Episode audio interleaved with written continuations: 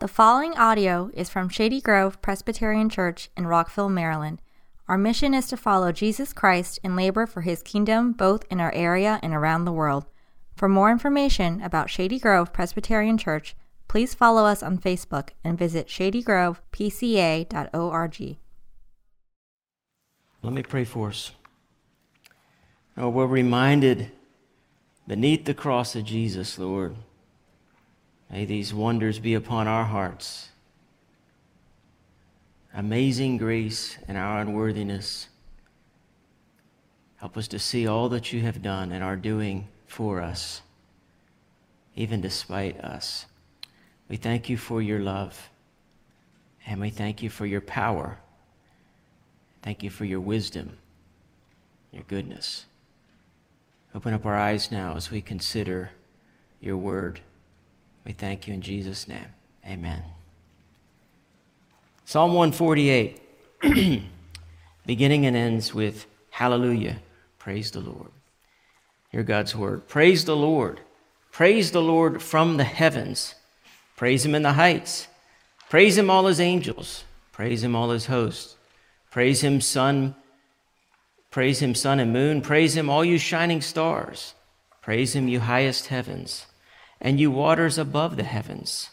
Let them praise the name of the Lord, for he commanded and they were created, and he established them forever and ever. He gave a decree and it shall not pass away. Praise the Lord from the earth, you great sea creatures and all deeps, fire and hail, snow and mist, stormy wind, fulfilling his word, mountains and all hills, fruit trees and all cedars beast and all livestock, creeping things and flying birds, kings of the earth and all peoples, princes and, and, and all rulers of the earth, young men and maidens together, all old men and children, let them praise the name of the Lord. For his name alone is exalted. His majesty is above earth and heaven. He has raised up a horn for his people. Praise for all his saints, for the people of Israel who are near to him. Praise the Lord. Well, if you're not familiar with what's happening here, we've been looking at the Hallelujah Psalms, the Psalms that begin and end with Praise the Lord. And the reasons for praise vary in these different Hallelujah Psalms. But this psalm is what is called a creation psalm. And there are other psalms that are just dedicating to praising God for his glory in creation. And typically under that category, you get five psalms if you want to read them this afternoon. There's Psalm 8, Psalm 19, Psalm 33, and Psalm 104. But we do have to give a few honorable mentions, and that would be Psalm 29, 65, 98, and 147, which we've already considered. But as we look at this psalm this morning, I want us to look, take the kaleidoscope lens and look through this psalm through the, to the classic Christian worldview, which is creation, fall, redemption, glory. It's how we should look at everything in life and through those four lenses. And I want to try and consider this psalm through that lens. And if, and if you notice the outline of this psalm or where it begins, is where does it begin? Verse 1. What does it tell us? From the heavens, right? We don't get to from the earth. That's the big division in verse 7. So the first uh, six verses are from the heavens, and it's calling everything in the heavens to praise Him, those that are nearest to God. And so you couldn't be any higher than the psalm begins. And by the time you get done, you couldn't get any lower than when you get down to children. And that's where you've kind of reached the lowest, okay? All the way. He loves, from, God is calling the whole universe to praise Him, from the highest and the high and it lists all these things the, the heavens and the heights. And who's to praise him? Well, the angels and the host. And there's beings that we don't even really know about. I mean, we're called living creatures in Revelation. Like, okay, what, what are they? You know, I'm not really sure. Um, we've got angels, we've got host, we've got sun, moon, and stars. Um, and then even the waters above the heavens, they're all called to praise him. And then we get down to the earth. And then you have these things that are the, you great sea creatures and all deeps. I just watched my octopus teacher Thank you, Jonathan Hawes, for recommending that. Man, have you guys seen that on Netflix? I mean, that is just an amazing hour and a half documentary of a guy who goes back every day and he literally just snorkels down. He's got the most amazing camera equipment and he follows the life of this octopus. And he takes you to a whole nother world. And you're seeing the predators that are trying to kill this octopus and the amazing skills of this octopus to elude its, you know, its predators. And it's just, it's an amazing, amazing um, to me, it just brings glory to, to, the Lord. It's a shame he doesn't. The guy who's actually, you know, he says, you know, the, over millions of years, this octopus has evolved and gotten wiser and wiser over millions of years. And uh, we would just say God created it that way, and all glory be to God. But I would just encourage you, if you want to see a whole other world that you've never seen before, in, in depths of detail, it's, it's amazing. Did anybody see the triple breach this week of the three whales in unison at the same time coming out of the water in Cape Cod? I mean, was that not amazing? Of and and then they have to, you know, like bleep it on some of the videos because the people watching it are, you know, giving expletives. Wouldn't it have been amazing if they would have just saw it and said, "Praise God"? Praise Jesus. You know, glory to God. I mean, that would have been more fitting because it's God who is over all of these creatures and their creation. But if you haven't seen the triple breach, go to YouTube and watch that because that is just, it's pretty rare to see three of them coming out in concert together like that at the same time. Amazing. God's glory in his creation. You great sea creatures and all deeps, praise him. Fire and hail, snow and mist, stormy, stormy wind. Those are all things that are basically involving water, okay? Lightning, hail, snow, mist, stormy wind. It's talking about God being over the storms. The storms are to praise Him, and we had a few of those this week. Mountains and all hills, whether you're an, an ant hill or you're Mount Everest, praise Him. Fruit trees and all cedars, the beast and all livestock, creeping things. How many creeping things are there anyway? It's, it's 10 quintillion. That would be, I think it's uh, 18 zeros after the 10. That's how many creatures God that we've found so far in His creation of just things that wiggle and move around, and we would say are bugs. Um, they're to bring praise and glory to Him as well. Everything is to bring praise to God, kings of the earth, all peoples. And it goes all the way down to children. And then lastly, God's people. And he's referring to Israel, but we are now the people of God. We are now also Israel. We're engrafted into that. But the good news is that he's raised up a horn. And that's the idea of redemption. Is that the horn, when you think, don't think an instrument horn, think rhinoceros horn. I mean, the idea of the horn in Scripture is this idea of strength and that we're going to win a victory. And the big horn that the Bible is pointing to in the Old Testament was the guy named David and the New Testament points to a greater David, and so we have a greater horn who's come to save his people and save us from our sin. And so this psalm is calling for all of creation to praise him, but in particular, God's people. Now, if you remember a few weeks ago, we I asked you guys to take a sheet of paper and to have two circles. Do you remember that? We did two circles. We did a big circle and then a smaller circle. And what was the smaller circle? You guys help me out. Yeah, you remember them doing the circles. Can't remember what was in them. The bottom circle is creation, and that, that we are a created people. But the big circle is the Creator. And the idea is there's a creator creature distinction. Apparently, Cornelius Van Til would do that every single lecture. I mean, I've known people that had him as a professor, and he would draw those two circles up every day in class, and he would just drill that into your heads. There's a creator, there's a creation, and you are completely dependent on the creator. And if the creator was to disappear, guess what would happen to you if God ceased to be? You're done because you live and move and have your being because of Him, and you only live right now because of His Word. So you see, there's a connection here between verse 5 and verse 8, and it says that all of the creation in the heights are to praise the Lord. Why? Because He commanded and they were created. Our God has spoken, and He says, Let there be light, and there was light. Genesis 1 3. God said, Let there be light, and there was light. He can speak the creation into existence. Incredible doctrine of creation, right? In verse 5.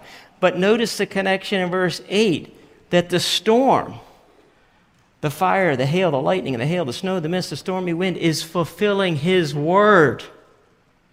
We just read this morning, we confessed it as a church, that He upholds the universe. How? In, in Hebrews 1 3? By the word of His power, you're being held right now by Jesus' word. And all the universe is. And so even this storm is fulfilling His word. So He creates and He sustains. How? By His word we are giving praise to a person. And so the idea of the creator creature distinction is that our God is transcendent. He is above. Notice it says he is, he is, um, the waters above the heavens even are to praise him. And he's from the heavens in the height, all his angels, all his host. Like that's way beyond anything that we can see. It's way above his creation. He's above the universe. He's transcendent. But our God is immanent. He breaks into our world and He cares about His creation, even the littlest details. Even a sparrow can't even fall to the ground apart from the will of God, right? He knows the very hairs on our head. And Jesus comes near and, he, and He's touching people as a human being. He takes on flesh. He becomes so near, he's immanent. And so in our picture that we drew, we drew the creator and the, and the creation, and that so much of our world today is everything is just one circle. That's all people believe is everything is one circle. They don't see a creator. They see creation. That's why they worship creation. They're constantly worship creation. What is pornography? It's worshiping creation. What's the last thing God created? A woman. And, and that's what people are falling into, and they're worshiping pornography and they watch things they shouldn't be watching. And there's so much of a serving of worshiping the creation. If you don't get this in first, and we'll get to that, there's just a, a lot of idolatry that flows. What, what is idolatry? It's worshiping the creation rather than the creator. It's only seeing there's one circle. It's everything is creation. And so we look for the greatest things in creation and we praise it and we worship it and we live for that. And we forget there's another big circle it's God is the one who's breaking into this world, and He's made all of these things, and all of creation is to praise Him. But we live in a world that's just, it's just one circle. There was a famous New Age woman who said, I found God in myself. And, uh, and he says, um, and she says, and I loved her fiercely. You know, so, you know, I found God in myself and I loved her fiercely. And that's really much of our world today.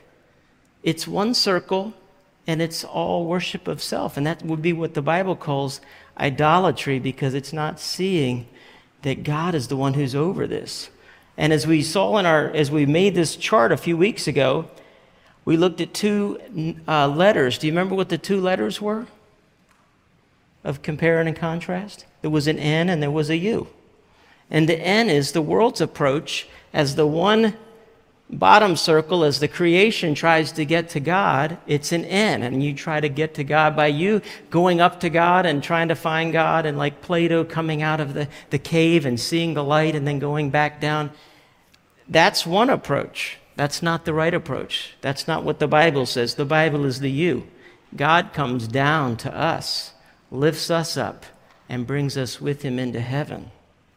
God comes to us, saves us. So the you is, is there's a connection between these two circles of creator and creation.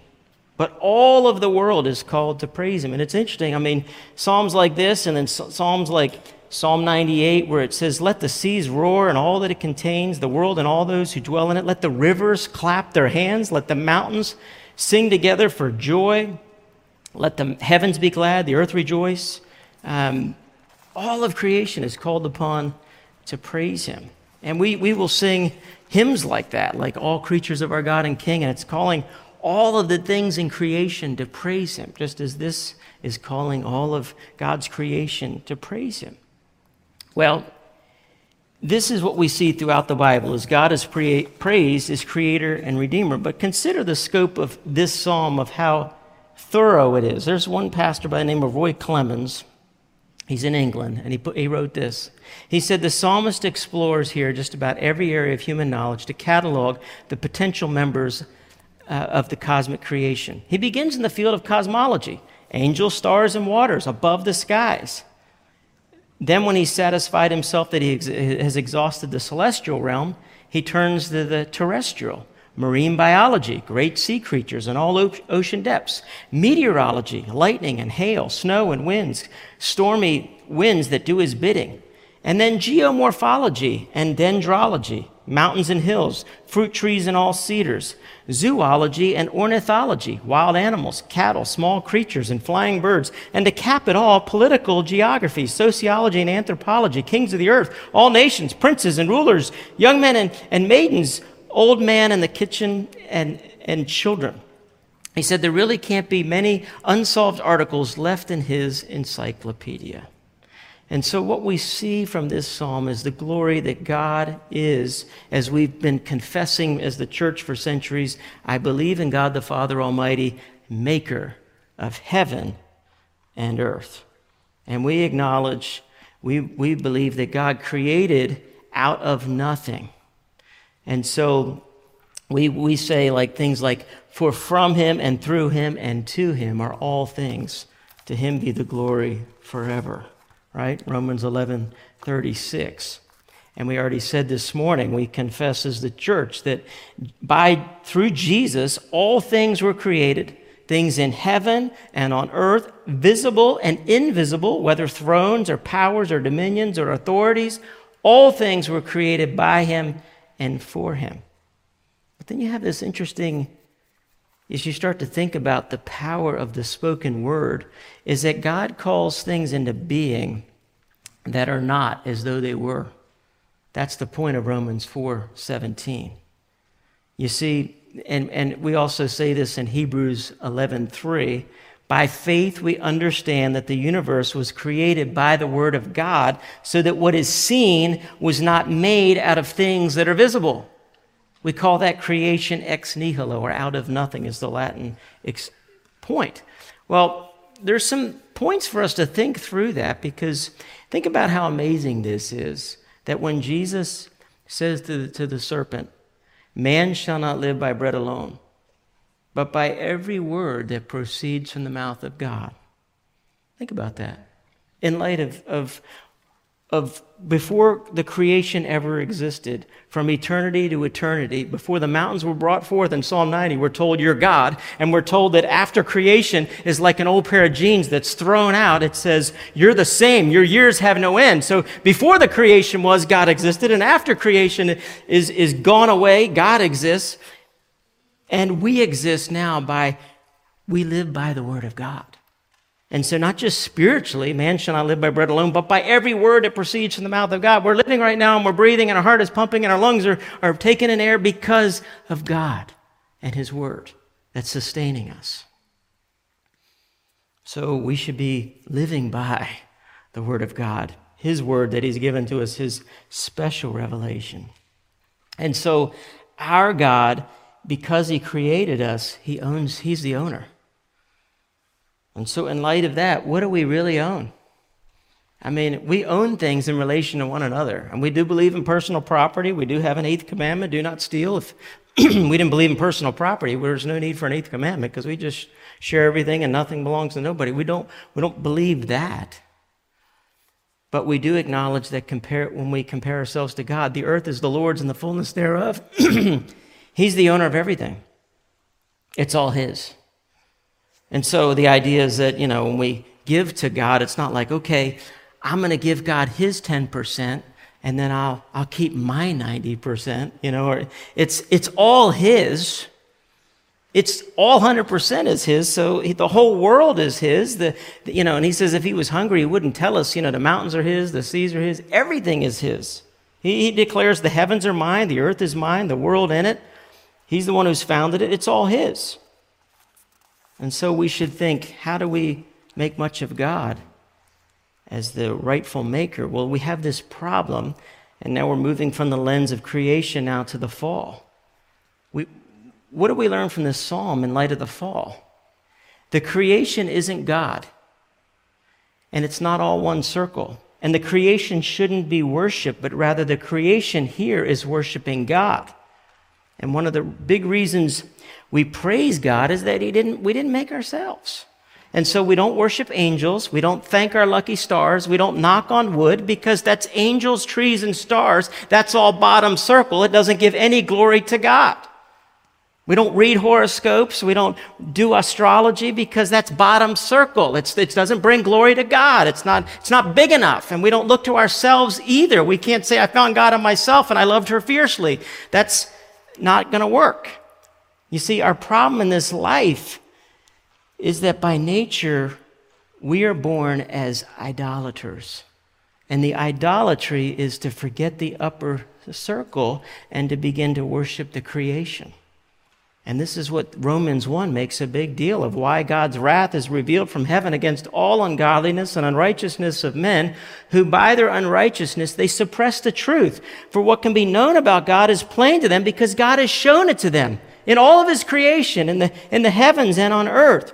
He says, For his invisible attributes, namely his eternal power and divine nature, have been clearly perceived ever since the creation of the world in the things that have been made and so they're without excuse. For although they knew God, they didn't honor him as God or give thanks to him. This is the beginning of idolatry, as it starts with not being thankful. And then it says, then they became futile in their thinking, and their foolish hearts were darkened. And so as their, their thinking gets uh, distorted, their hearts become darkened. Claiming to be wise, they became fools. They exchanged the glory of the immortal God for images resembling mortal man and birds and animals and creeping things. Therefore, God gave them up in the lust of their hearts to impurity. You wonder where all of this debauchery is happening and impurity in our culture. It's because they don't get Psalm 148. It's all bottom here. They can't see God. They can't see how it connects to God. They don't give glory to God. They, they want to just praise the creation and they look to all of this creation. They want to lick the dust of the earth, as Pascal says. And, and when we do that, the Bible says God gave them up in the lust of their hearts to impurity, to the dishonoring of their bodies among themselves, because they exchanged the truth about God for a lie and worshiped and served the creature rather than the creator. And so they're, they're, they're missing the connections. And so here you have this praise of God for His Word that has created us, His Word that sustains us.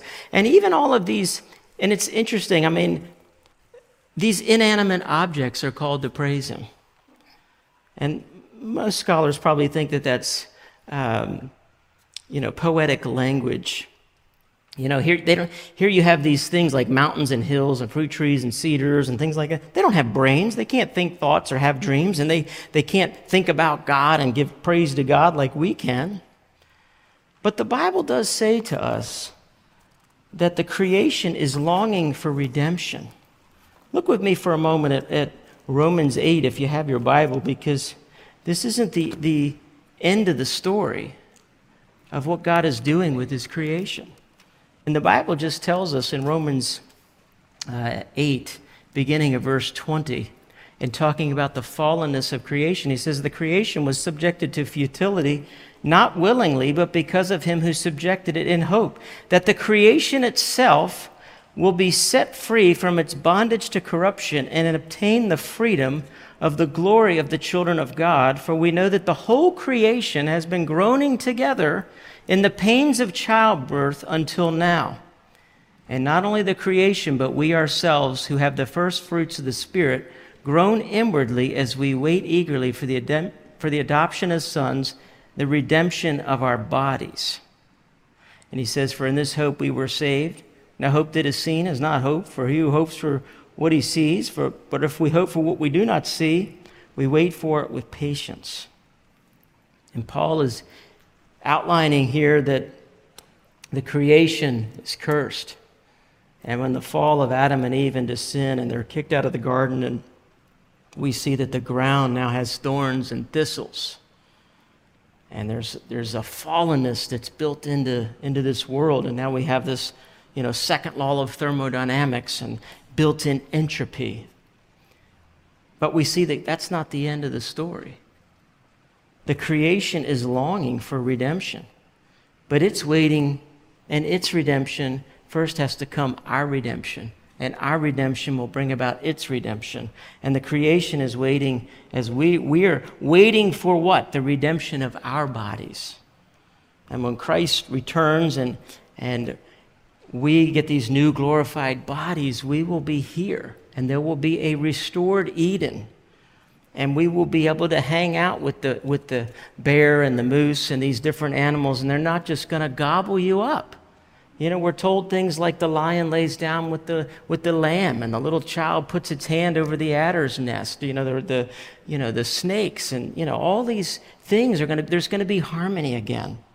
That's what Paul is getting at, that this, this story is not complete yet. Well, how is it going to be complete? Well, the Bible talks about in Psalm 8 how the psalmist says, When I consider your creation and all of the, the glory, and, and what is man that you're mindful of him? You've, you've made him a little lower than the angels, right? And you've made him to rule over everything in the creation. This is how he's made man. But he's, Hebrews 2 turns around and says, Well, we don't see that happening yet. Not everything is in sub, subjection to him. But it's coming because the Son of Man has come down. And what for us was the greatest exaltation to be made a little lower than the angels, Hebrews 2 saying, You're not going to believe this, but Jesus became a little lower than the angels. He came down to restore the creation. As he restores humanity, he's going to restore the creation as well. It's going to happen. But in the meantime, we have to wrestle as Christians. What does this mean for us? Because every day, I can't look, I, I look, read the news on my Apple News every day, and I'll look at CNN, I'll look at Fox, and look at BBC, and, and every day, what's the lead articles right now? The earth is warming up, okay? And it's no longer, you know, uh, anger politics, that's there too, but there's the new angle, which is anxiety. We've got to build in anxiety in the people because it sells, people read it. And the question we've got to wrestle with is how much truth is in there? And we all are so quick to run to our agendas, whether we're Republican or Democrat. Should Christians care about the environment? Yes. Why? Because what did God tell Adam to do? He told him to cultivate and to keep. Those are the two commands he gave him cultivate and to keep. Be the gardener, cultivate this, this, this paradise, and I want you to keep it, which is the same word for protect it. You're to take dominion over this land. Take dominion over the animals, over the things above, and over the things in the waters. Man is to have dominion. Adam and Eve, this is male and female, both are, are these regents over his creation. But we are stewards and not owners. And so we live in a world that doesn't see a second circle. They see no God. They either see them ourselves as we are the owners. We can do whatever we want with the creation because there is no God and it's all for me. And if I want to, you know, burn up as much, you know, carbon as I want, well, you don't, don't you worry about that. And it's amazing how we have some amazing blind spots where we think everybody else is the problem.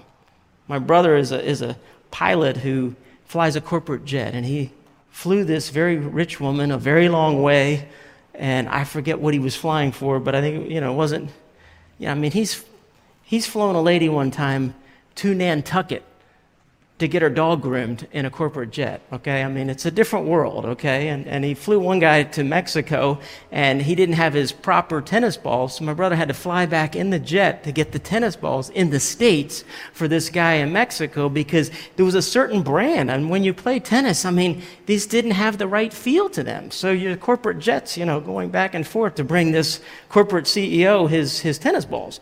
Well, he flew this one lady and They'd flown a long way, and they're, and they're walking off the plane, and my brother has a Coke can, and he throws it in the trash can. And she looks at him with startled amazement and says, Aren't you going to recycle that? And, and my brother was just kind of like, didn't know how to react to this, you know, and he just said, Yes, you're right. And he grabbed the Coke can and looked for a recycling bin. You know, it's like, are you, you know, are you kidding me? Like, we can have some amazing blind spots. I think as, as God's people, we have to start studying this issue. I would recommend listening to the Gospel Coalition's Christian debate between two thoughtful Christians that are debating how should Christians view the environment. I mean, look at if you go to the Gospel Coalition, I mean, great the debates, listen to the one on the environment. I mean, there's a lot here that I can't boil down to you, but crystallize for you, but I'm trying to give you the nuts and bolts that we are responsible to cultivate, we are to keep and to protect, we're to care about God's creation. We should care when animals are becoming extinct. We should care when, when areas are being too overfished. We should care when there's poaching of animals and, and you know, things that are just unnecessary. We should care about that. Now, I'll close by saying this. Um, I'm sure many of you have seen the classic More Cowbell on Saturday Night Skit. Anybody know what I'm talking about? More cowbell. If you haven't seen it, it's this famous skit that just caught fire after it was done. But it was a Saturday Night skit where Will Ferrell is playing the cowbell to the song of Don't Fear the Reaper by Blue Oyster Cult. And Christopher Walken is the producer. He's the guest on the show, and he keeps coming out and he keeps telling Will Ferrell that he needs more cowbell. And it becomes incredibly humorous because he's kind of bumping into the other musicians and he's just playing this cowbell. And the cowbell is really not needed in hardly any songs. But the universal truth, as you think about, and this the skit is funny for lots of reasons, but there's a universal truth that I think is down deeper, is that we often feel like our part is really small in this world. But when we finally have a chance to play our part, and in the skit, I mean, Will Ferrell says, you know, there's hardly any songs where I get to play the cowbell, and I'm going to play the hell out of it. And I just wonder if Christians would say, This is my part. I'm going to play the heaven out of it. I'm going to bring glory to God because my, it's finally my chance to play the cowbell. Like when He's made you to do what He's made you to do, bring glory to God and play heaven out of it and bring glory to God with it because we all have a part to play. And all of creation is called in concert to praise Him. We worship corporately because we're called to praise Him. And those three whales that breached the water this week, they praised Him in unison. We saw that and we said, Glory to God. And, and when we help our neighbors and when we love one another and when we forgive people from the heart, we bring glory to God. What is the little cowbell that He's given you to play heaven out of it and bring glory to God with the skills and the talents that He's given to you as we wait on Him with patience to restore things in its fullness of His beautiful creation? Let's pray together. Lord Jesus, we thank you that you are our horn. You're our only strength. You're our rock. We thank you that, Lord, you will restore and redeem this creation and even our bodies. We long for that. Help us to make much of you here with the talents and the gifts and the abilities that you've given to us. And we ask that, Lord, you would get the glory and not ourselves. But we ask in your name. Amen.